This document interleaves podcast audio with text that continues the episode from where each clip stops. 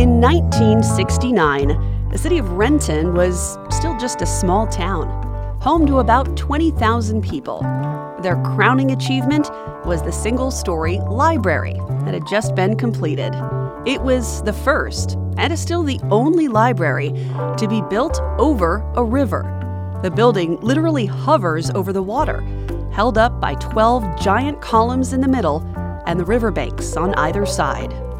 With walls of windows opening up to the natural beauty of the river, it was a popular study spot for students of nearby Renton Technical College, like 19 year old culinary student Carol Erickson. In December of 1969, Carol had gone to the library to work on an assignment, designing a menu for an elaborate dinner. By 7 o'clock, the winter darkness had set in, but Carol was used to it. It was her routine to walk home from the library along a dirt road that parallels the Cedar River. It was less than a half mile back to her condo, but Carol never made it. Her body was found, naked and violated, on the banks of the Cedar River. Carol's case had been all but forgotten less than two years later, in the summer of 1970, when the body of another young woman was found just a few miles away. And then, in 1971, two little boys went missing. It would take three terrible crimes, the loss of four young lives, and confessions from two different suspects before all the pieces would finally fall into place. He wasn't looking for a particular type of victim.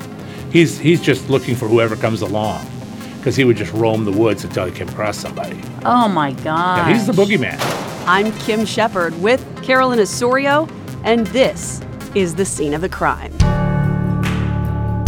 Kim, this is so cool because we both got to sit down and talk with Cloyd, our pimp detective. Yeah, And, you we're know, a little bit of like fangirls we, we now. are. Uh, it's not a little bit. I think that we can say it's a full blown. We are fangirls of Cloyd, but we both got to sit down with him, and um, he made this case is a part of his book. So his recent book that came out. So I'm really excited to share our interview with him and to talk about this little known serial killer in Renton. Yeah, and of course, this case started in 1969. That was before Cloyd's time, but it's one that piqued his interest just recently. because I thought I knew all the local killers, right? Because I work for the Attorney General's office now at the Homicide Investigation Tracking System, and we have a database of every murder that happens. What Cloyd would come to discover was the case of Renton's first serial killer. Years before Ted Bundy started kidnapping coeds, and long before Gary Ridgway would dump his first bodies in the Green River. On December 15, 1969, the murder of 19 year old Carol Erickson was thought to be an isolated tragedy. A young woman found with a hunting knife plunged into her back. She would apparently walk down what at that time was just a muddy Scotch broom covered trail to the library. As a matter of fact, when they found her body, they found her paperwork, and she'd written a letter to a friend, an old boyfriend who was in the military. She said, Yeah, I walked down to the library. I followed the river just to look at some ducks, and I better get back now. and then she was murdered on the way home. She didn't survive the way back. The, next morning, a guy that worked in the area was going down to the river to check it out because he might thought he might go fishing after the his shift, and he found her body naked and and dead. So he went and called the police, and that's where it all started. The killer had dragged her into some bushes along the banks of the river, raped her, and strangled her with her own shoelaces. Renton police had no idea who might have done it.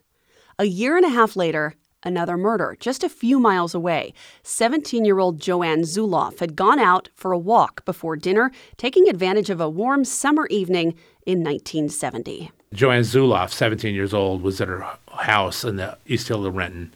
It was a Saturday and it was a nice day, and her mom was making dinner. She goes, I'm going to go for a walk. I'll be back in about a half hour. And she walked out the door and didn't return. And so, uh, you know, her parents obviously at first didn't think much. She must have went over to her friend's house. And they're calling around for her and they can't find her. When it's getting to be 10, 11 o'clock at night, you know, then they're really concerned. And they called the sheriff's office, and the dispatcher just said, "Okay, well, give us a call back if she's not there in the morning," thinking she might be a runaway or something, right? And so they waited all night long, and of course, you can imagine they didn't sleep all night. Their daughter's missing, and and then it wasn't until the next afternoon, they called again, and a very good patrol officer came out. O'Brien was his name. Heard what was going on. He goes, No, no, no, I don't like this. And he called his sergeant. So we need to get people out here for an active search. Joanne's body was found in a heavily wooded area. She also had been stripped naked. Even her watch was missing. She'd been hit in the back of the head with something heavy, something like a rock, but an autopsy would later determine that she died from strangulation. Because it happened just outside the city limits, the case was handled by the King County Sheriff's Department, and no connection was made at the time to the murder of Carol Erickson. Yeah, this is really interesting here that even though this is a small town of Renton in the late 60s, early 70s, uh, what they're dealing with, the murder and sexual assault, is something being felt across the country. There was a huge spike in sexual assault and homicides in the 70s, and in response to this wave of violent crime in 1972, the FBI started its now famous behavioral science unit. You know, you, I'm sure you know all yeah. about that. And for fans of the show Mindhunter, you'll be reminded of how very. Do you watch Mindhunter? Oh, I love that show. It's so good. Yeah. So so basically, uh, you know, the law enforcement is very skeptical um, of using behavioral science to catch criminals, which and put together profiles, which today would just seem Obvious. yeah. yeah, exactly. So now it's called the Behavioral Analysis Unit, and we can see how much that unit's work in taking data on serial killers and predators to provide training, you know, the motives, the planning and preparation, detail of the crimes, disposal of evidence really could have helped. And looking for connections in different crimes. That's another thing that they they're really good at in that unit that they didn't have at the time. Yeah, so prior to this work, criminal profiling had never been used during an active investigation. Instead, it was often a last resort, in cold cases. But it's just when we look up, think about, or at least when I do, like DNA, and you know, of course, now that's critical to law enforcement now. But also, equally, I think the profiling and taking databases and kind of looking what do we have that connects this, and th- and coming up with other ideas of how who are we looking for, you know, it's really changed law enforcement over the last 50 years. It has. And so at this time, both of these murder cases, Joanne Zuloff and Carol Erickson, still open. No suspects, no real leads. And then on April 20th, 1971, two little boys go missing. Scott Andrews and Bradley Lyons, they were just six years old. They were neighbors, they were great friends. Even their little brothers were playmates they went outside and were playing outside the house. And the moms both said, yeah, they were out there. And then one of them came in and said, got cookies for everybody, went back out, and then came in again. And then one of the mothers is, is sitting in her kitchen in the afternoon. She looks out the window and just sees the little little brothers, and she doesn't see the other boys. And she sticks her head and goes, hey, where'd your brother go? Oh, they went in the woods over there, which is, they always play in these woods, right? Yeah, they always played in these woods. I mean, this was back in the day, right, where you didn't come home till the streetlights came on, if yeah. then. Yeah, exactly. Uh, and and and six year olds though, it just seems so vulnerable now. I have a six year old, and it's like, imagine like, okay, go ahead and go in those woods. You know, um, it's just it's a different time. And the boys, they didn't return a short time later. So one of the moms called police. They didn't live far from the Cedar River either. So at first, the search for the boys centered around that body of water. Investigators thought that during their exploring of the, of the woods, they might have fallen into the water. But after two days of an intense search, the boys' bodies were found. At one point, a guy who was a volunteer firefighter is walking down a trail and as he's going, he sees something light in the in the brush. He looks over and he sees blonde hair. So he walks over and then he sees that these two. You can see another boy, and they're they're covered with brush and everything. And he stopped and called to get somebody down here. And later they came down. They've been covered with tree boughs and leaves, and they were both nude also. And both one had been strangled to death, and the other been stabbed to death. A third gruesome crime scene: two little boys stolen from their families but there was nothing that screamed serial killer. And other than being in the same area as the other two murders, there didn't really seem to be anything linking them together. Let me ask a quick question, Kim. Do you think now that you've put this together with the the two women, both of them strangled, right? Mm-hmm. Both of them sexually well, one assaulted. had been strangled, one had been stabbed. Okay, one had been strangled, one had been stabbed. Okay. And then the the boys were both strangled. Well, wait, one had been both stabbed. Yeah, basically all of the victims were were stabbed and or strangled. Do you think that that it was that you would put it together No. a profile? No. I mean, you've got, you know, young women, 17, mm-hmm. 19 years old, and then you've got two little boys who are six. You've got one case, or two cases rather, where there's people, you know, killed individually, and then you've got a case where two people were killed together. At the time, I can understand why they wouldn't have put these cases together.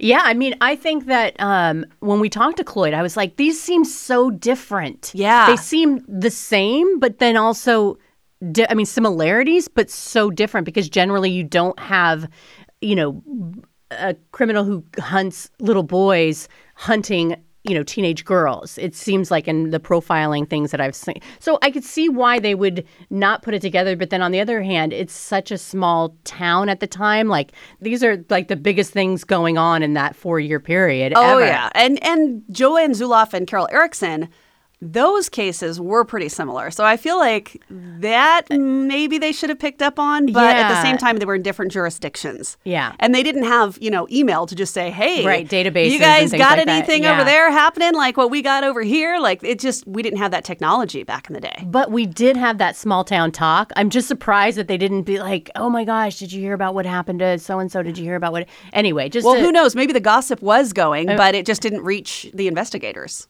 Yeah, That's always possibility. Now, we've got to rewind just a quick minute here because the day that the boys went missing, something strange happened at the local hospital. a guy walks into the emergency room and he's odd. He just sits in the chair. He doesn't approach the person there to be admitted. Finally, Sam comes up to him and he, this girl starts talking to him, a 19 year old girl that works at admitting there. Can we help you with something? And he was just odd. He wouldn't tell her anything. He, she went and got the triage nurse or whoever it was. Said, hmm, There's a weird guy out here. And, but eventually he goes and speaks to the uh, doctor and, uh, working in the ER and says, I just have this feeling I want to hurt children and and says, you know, I, I just think I, I, I could hurt children. And so the doctor, you know, give him a shot of Thorazine, put him in the room. You know, that's what they did. And then he referred him to the psych resident there and moved on to the next case. He didn't really think much of it for a few days, but then the doctor's wife sees a story about the missing boys on the news and she mentions it to her husband, and he realizes he may Hey. have treated the kidnapper. one plus one equals two. But he wants to talk to his lawyer before going to police because, you know, he's not sure about doctor patient confidentiality, if that might affect things like his license to practice. Yeah. Um, his lawyer tells him that there is an exception for abused children. So the doctor goes ahead and calls investigators. When they get the call, two detectives that eventually respond, one Renton and one King County Sheriff's detective, are standing over the boys' bodies. And they respond from the scene to the hospital. And they start talking to him. Well, the first thing they did, the first night, they start asking him about the case. And he goes, oh, I can't imagine I did that. And he doesn't know anything, doesn't know much about it. And so they arranged to have him sent to Harborview in Seattle downtown, which is a bigger psych area. The next day, they go pick him up again, and now he wants to confess to the murders, and he starts giving them specific details of you know covering the boys and taking their clothes off and doing all this kind of stuff. And they're thinking, oh, this is weird, you know. Investigators still haven't linked the murders of Scott and Bradley with the murders of Carol and Joanne, but they at least feel like they're making progress in this case. And they decide to take the confessed killer back to the scene of the crime to see if he can give them any more details about the attack, if it might jog his memory, or if he can show them something that was left out there. And they're walking him through the woods, show us where it is, and he's like going, it's up here, and he walks up, and he's instead of taking the trail, he just walks through brush. And they go, don't you want to take the trail? He goes, I make my own trails, and he can't find the exact spot. He goes, it's around here somewhere, and and I remember this, I remember that. So he didn't they didn't really get a whole lot out of him on that trip back to the woods, but there was a group of explorer scouts who were working with investigators. They'd been doing grid searches of the area going inch by inch looking for evidence, and one of them finds a knife. It matches the size and shape of the wounds on the two boys. So they decide they're going to send it to the crime lab to be analyzed by a forensic expert. And he starts looking at the knife, and it's it's got like electrical tape around the handle, and so he's trying to get fingerprints, and he starts unwinding the electrical tape to see if he can get fingerprints from the lower levels. When he gets it all the way off, he sees there's a name etched in the handle. yeah. In the business, we call that a clue. Ooh, is that what that is? You know what? I thought that was so funny. I mean, Cloyd is hilarious, and you know, it is quite a clue. And what's interesting here too is that this guy is. Did he at this point admit that he was the one that killed the boys? Yeah, or- he was confessing to murdering the two boys. He was saying, I can't really remember doing it. It was almost like a dream, like I saw myself do it, but I killed them. So this man, John Chance, was making this confession. Meantime, there was another name that popped up. That knife that they found took it back to the crime lab. It had the same blood type as that of six year old Scott Andrews. Of course, at the time they didn't have DNA, but they had blood typing. And so this knife was definitely used in the crime. And it had the name Tom Evanson etched onto the handle. So it didn't take them too long to track down the original owner of the knife. But of course, it can't be that easy. He comes in, he starts, oh yeah, I remember that knife. I bought, he said like I bought it at Wigwam for about a dollar fifty or something. He goes, yeah, yeah, and I, yeah, I scratched my name in it. That's right. he goes, what happened to it? Well, I, I sold it to my friend so and so, and okay. And they go, do you know where he lives? Well, I know he still doesn't have it because he gave it to another kid that I know, and his fourteen year old kid. And so they go, uh, go to McKnight Middle School. They get him out of class, and they're saying. Uh, what do you know about that? Is this knife? Oh, yeah, I had that knife. He goes, Yeah, I had it. And I was with a friend of mine who lives in the same trailer park, and we were in his truck, and I left it in his truck. And then I called him later and said, Hey, what happened to that knife? I want it back. And he told me, Oh, my dad found it in the truck, and he put it in his room. I can't go in his room and get it. And he goes, Who is your friend? Gary Grant. So basically, it was like this game of telephone with this knife. It was passed from hand to hand to hand. And the last person known to have it, Gary Grant, was a little more than a kid himself. He was just 20 years old, still living with his dad, who was working as a security guard. And when investigators got to their home to ask about the knife, Gary wasn't there. But they really didn't want to talk with him anyways. At first, they started to interview his father. They thought he just looked more obvious as a suspect. In the middle of it, Gary drives up and one of the investigators goes over to his car to talk with him, not so much to interview him, but more just to kind of keep him busy so the other cop could keep talking with his father. Mm-hmm. But as they're talking, the investigator notices something about Gary's shoes. The tread on the bottom seems to look like the plaster cast that they were able to get from a shoe print left near the boys' bodies. Now, one thing about this a shoe print is not definitive evidence, right? I mean, Nike makes how many thousands of pairs of like Air Jordans, right? Mm-hmm. Shoe prints are not definitive. Plus, I know my daughters borrow my shoes. yeah, but so. I mean, it's it's something, and specifically, uh, you know, in the O.J. Simpson case, for example, I mean, he wore a size twelve, you know, Bruno Mars or whatever that name yeah, brand highly was. unlikely, highly yeah. unlikely that the average person would have access to that type of shoe. So, but I'm, you also have to remember they already have a suspect in I, custody. I know, and I'm thinking I'm so glad that they didn't just get tunnel vision. This is true. Yeah. You know, because it sounds like, you, know, in a lot of investigations, they do get tunnel vision. Like, we got somebody, we're not even going to look at this other stuff, you know, right. which is great. So, two detectives, Wally Hume and Jim Phelan, ask Gary if he'll come back to the station, and he agrees.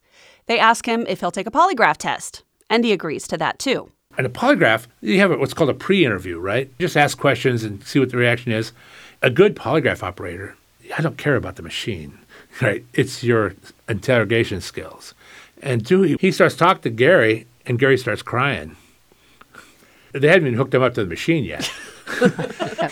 and then a few minutes later, so Wally Hume and Jim Phelan are sitting in the waiting room outside, and Dewey goes out there and says, he just confessed to me to killing those two boys. Dewey Gillespie is that amazing polygraph examiner. And according to Cloyd, he's a little bit of a legend at the Seattle Police Department. Well, it sounds like he deservedly so if he got the kid to confess you know, before he was even hooked up to the machine. Right. And not just that, but uh, he, he could just tell when somebody had something to get off their chest. Mm-hmm. And in mm-hmm. this case, he felt like Gary Grant had a little more to say. Gillespie comes out and says, Let me talk to him again. He goes, okay. So they put her back in the room, and he closes the door, and he goes, I'm thinking about a girl. And Grant goes, did she have long dark hair? Was she stabbed? and then he starts describing killing Carol Erickson. He confesses, he says he saw her, and he came up behind her and just one solid stab wound to the back. And then mid sentence, he starts talking about she had short reddish bob haircut. he starts talking about Joanne Zuloff on his own. We really don't know how Dewey Gillespie, the forensic examiner, knew to ask him or to mm-hmm. try to mm-hmm. get him to give more confessions because, again, they hadn't connected these three cases yet. Well, Dewey had, obviously, because he said, I'm, I'm thinking of a woman or thinking of a girl. So he obviously had somehow connected something that, you know, hadn't been connected by others. Or maybe it was a, one of those kind of shot in the dark. Like, I know this was this other unsolved murder case in the area. Like, let's just give it a shot and see what he says. Yeah. It could have been just dumb luck, partly. Yeah, well, he obviously saw something in the kid. I wish that we knew what he was. Do we know what he was saying? Why he was feeling guilty? Why he? Nope. Yeah. Just the magic of Dewey Gillespie, apparently. Okay. So they've got this other confessed killer in jail for the murders of Scott and Bradley. And Cloyd says at the time, investigators were not as careful as they are today about what they say to the media. And so clearly, one of these guys must have gotten his information from news reports about the killings. I've had people try to do false confessions to me. Fortunately, I've recognized it as BS right from the beginning. When they tell you that little tidbit that nobody knows but the killer, then you know you got the right person. And that's happened to me over and over and over again. But in this case, there was no tidbit of information that was held back. So investigators had to figure out another way to identify the real killer. And they had a few things that helped them out with that. First of all, that plaster cast that matched the shoes of Gary Gene Grant. Not definitive evidence, but that definitely helped. And then there was the knife. Mm, yeah. That was linked to Gary, but he didn't have uh, like a really direct connection with it. It was like a friend of a friend of a friend's knife, so still not super, you know, hard evidence against him. But then there was the evidence that the other man who confessed, his name was John Chance, and he was an Army veteran. He also had documented mental health issues, and it turned out he was a paranoid schizophrenic. Not long after he confessed to the boys' murders, he also admitted that he was the son of the planet Saturn and that he met Jesus Christ once in the town of Tillicum. You know, it's so sad that this guy, John Chance, would have probably been put away. Well, he was in jail for some time after they had booked him for the murders, but before he had a But if- trial. but if they would have not caught, you know, Triple G, I mean, there's, I'm like 100% certain that they would have been like, yeah, he looks good for this. well, and at the time, if you confessed to the killings and you didn't have a good attorney, case closed. Yeah. That was it. So they withdrew the charges against John Chance, though, in the murder of these two little boys. He's released. Gary Gene Grant is arrested and charged with the murders of Bradley Lyons and Scott Andrews, but they still didn't have really any hard evidence to connect him with the murders of Carol Erickson and Joanne Zuloff, just, you know, his story. But as we found out with, you know, John Chance, a confession doesn't always mean that you're the killer. well, and especially when they leak everything to the press and Right. they know every single detail about the case. So while Gary was a little bit of an oddball, he wasn't a total loner. So investigators decided they needed to start talking with his friends. He would have arguments or fights with friends or girlfriends right around the time this stuff happened. Like one of his really good friends was this guy, Frank. Frank was like the cool guy. Everybody liked Frank, and Gary kind of glommed onto him. And Frank was nice to Gary, right? But Frank told the detectives about a time, the first time he ever yelled at Gary, it was like the night before he killed those little boys. And so he had this girl he really liked, and he was, she was he had a girlfriend for a while, and you know he was at a party with Frank. They were all together. He hung up with a big group of people, but everybody said he was an oddball, right? And he gave her a watch, and she always said, "You say you do all this stuff, but you never get paid for it." Well, he gave her the watch to see I do get paid for what I do. What was Joanne Zuloff's watch they gave her? That watch would turn out to be a key piece of evidence in his trial. On September 30th, 1971, Gary Gene Grant was found guilty of all four murders and sentenced to four life sentences. Despite several appeals, he still today is an inmate at the Monroe Correctional Complex. As for why he committed these murders, Cloyd says, we may never know. continually when he when he talked about the crime, he would say, "I don't remember doing this. I don't remember doing this."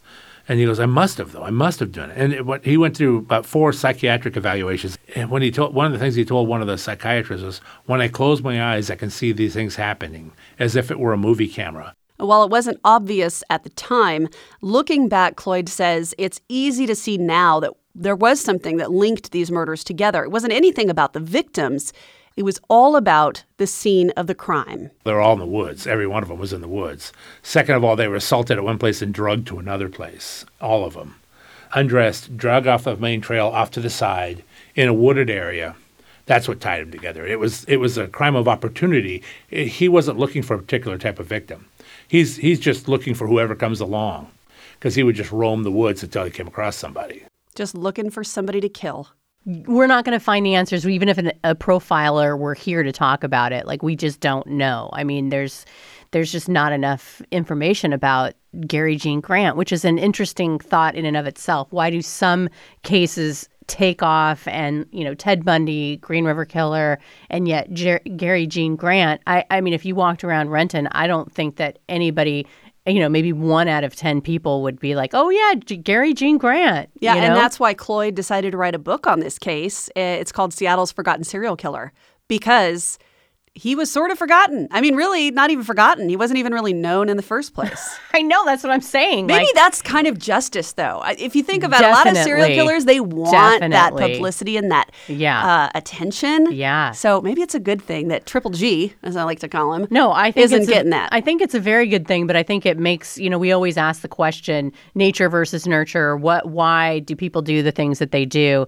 And it's like with this guy, we're we're never we're never gonna know. Well, we can read Cloyd's book, the Pimp Detective's book. maybe we can get a little more insight. Yeah. Yeah, I, I don't understand also the connection between the you know young women and the little boys because I can see the sexual nature of the murders for Mm-hmm. Joanne and Carol, but when it comes to the little boys, they're they're different, right? I Well, it's a complete disconnect, like what we were talking about earlier. But I think Cloyd, I mean, I'm going to have to go back to Cloyd because he said, you know, he was a crime of opportunity. He would roam the woods looking, you know, just waiting for that vulnerable person. Less about the victim, more about whatever rampage he wanted to go on against that that person. And it could be that we might have had more insight if they had known what questions to ask at the Mm-hmm. time. I mean, thinking again like that Mindhunter show, they just didn't ask those kind of probing psychological questions that they do now. Well, and I think like we can look at the fact that they thought it was the dad.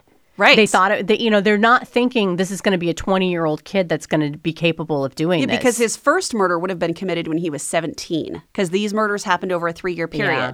So the first murder, he was just 17 years old. And at the time, investigators didn't see teenagers as potential serial killers or killers at all. And I think even now we still don't. I think it's hard for people to wrap their heads around the fact that teenage kids, especially ones who are seemingly normal, are capable of the this kind of gruesome carnage.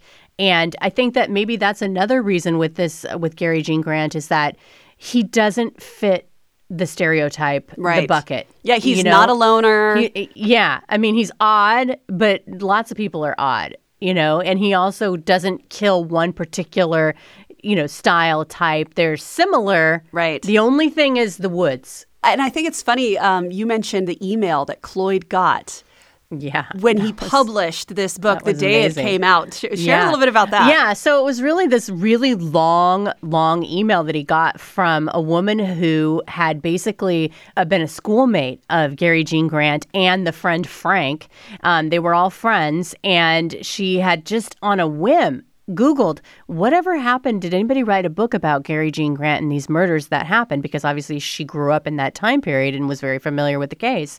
And all of a sudden, oh, Cloyd, the pimp detective, Seattle's forgotten serial killer, you know, Gary Gene Grant came up. And so she sent him this long email basically saying that, hey, I actually went on a ski trip with with Gary Gene Grant and Frank. We all went on a they went to they were all students at Renton Technical College and basically she just felt like Gary Gene Grant was just kind of a weirdo and he really looked toward Frank for his attention that day and she had to sit next to him on a ride up to Crystal Mountain and they were taking some international students to see snow for the first time and she just said that he just gave her a really weird feeling the entire day. Now, of course, we can all say that there's people that we meet in life that are like, yeah, they just made me feel weird and they're not serial killers. But in this particular case, you know, he actually was a serial killer. So he it was kind of fortuitous that she was looking up the book and here it is. So Well, and Cloyd was saying uh, he's talked to so many people who have had kind of coincidental run-ins with people they would later find out were killers.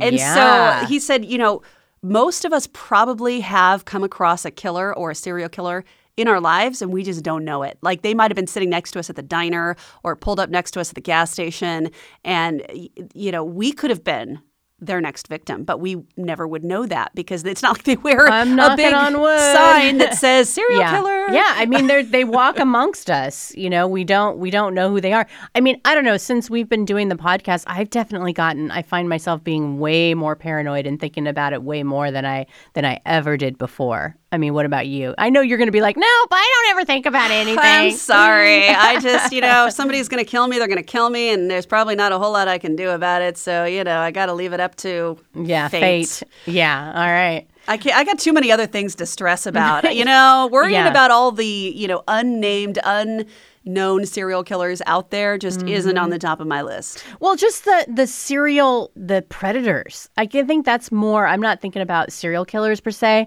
but just like I'm just thinking more with my kids. Like Yeah. I uh, I was way more like I let my kids you know walk home and things like that, and I've been criticized for like how, how can You have free-range parents. Can you, yeah, can you believe that you're you know I actually had a mom try to school me about it, and now it's like I I'm fighting that that urge to you know when I think about the six year old boy Right. boys like I I want to retain that sense of freedom, but it is you know it is scary. Well, I don't know if it'll make you feel any better, but as a matter of fact, just this morning, I was listening to this analysis by the BBC about why people love true crime and, and what it what is it that it draws us to it.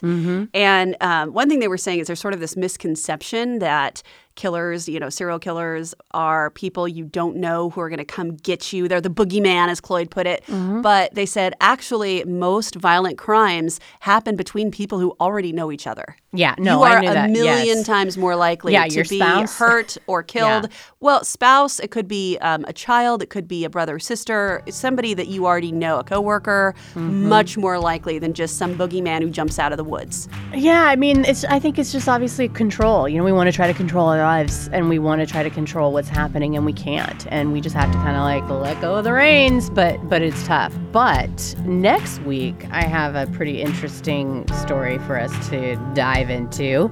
So I know I I don't know if you've been tracking this. I'm sure you probably have. But recently, a woman was in the news who had been offering to give free newborn photos to build her portfolio. Little did they know that she was planning to steal one of their babies. That is coming up next time. I'm Kim, she's Carolyn, and this is Scene of the Crime.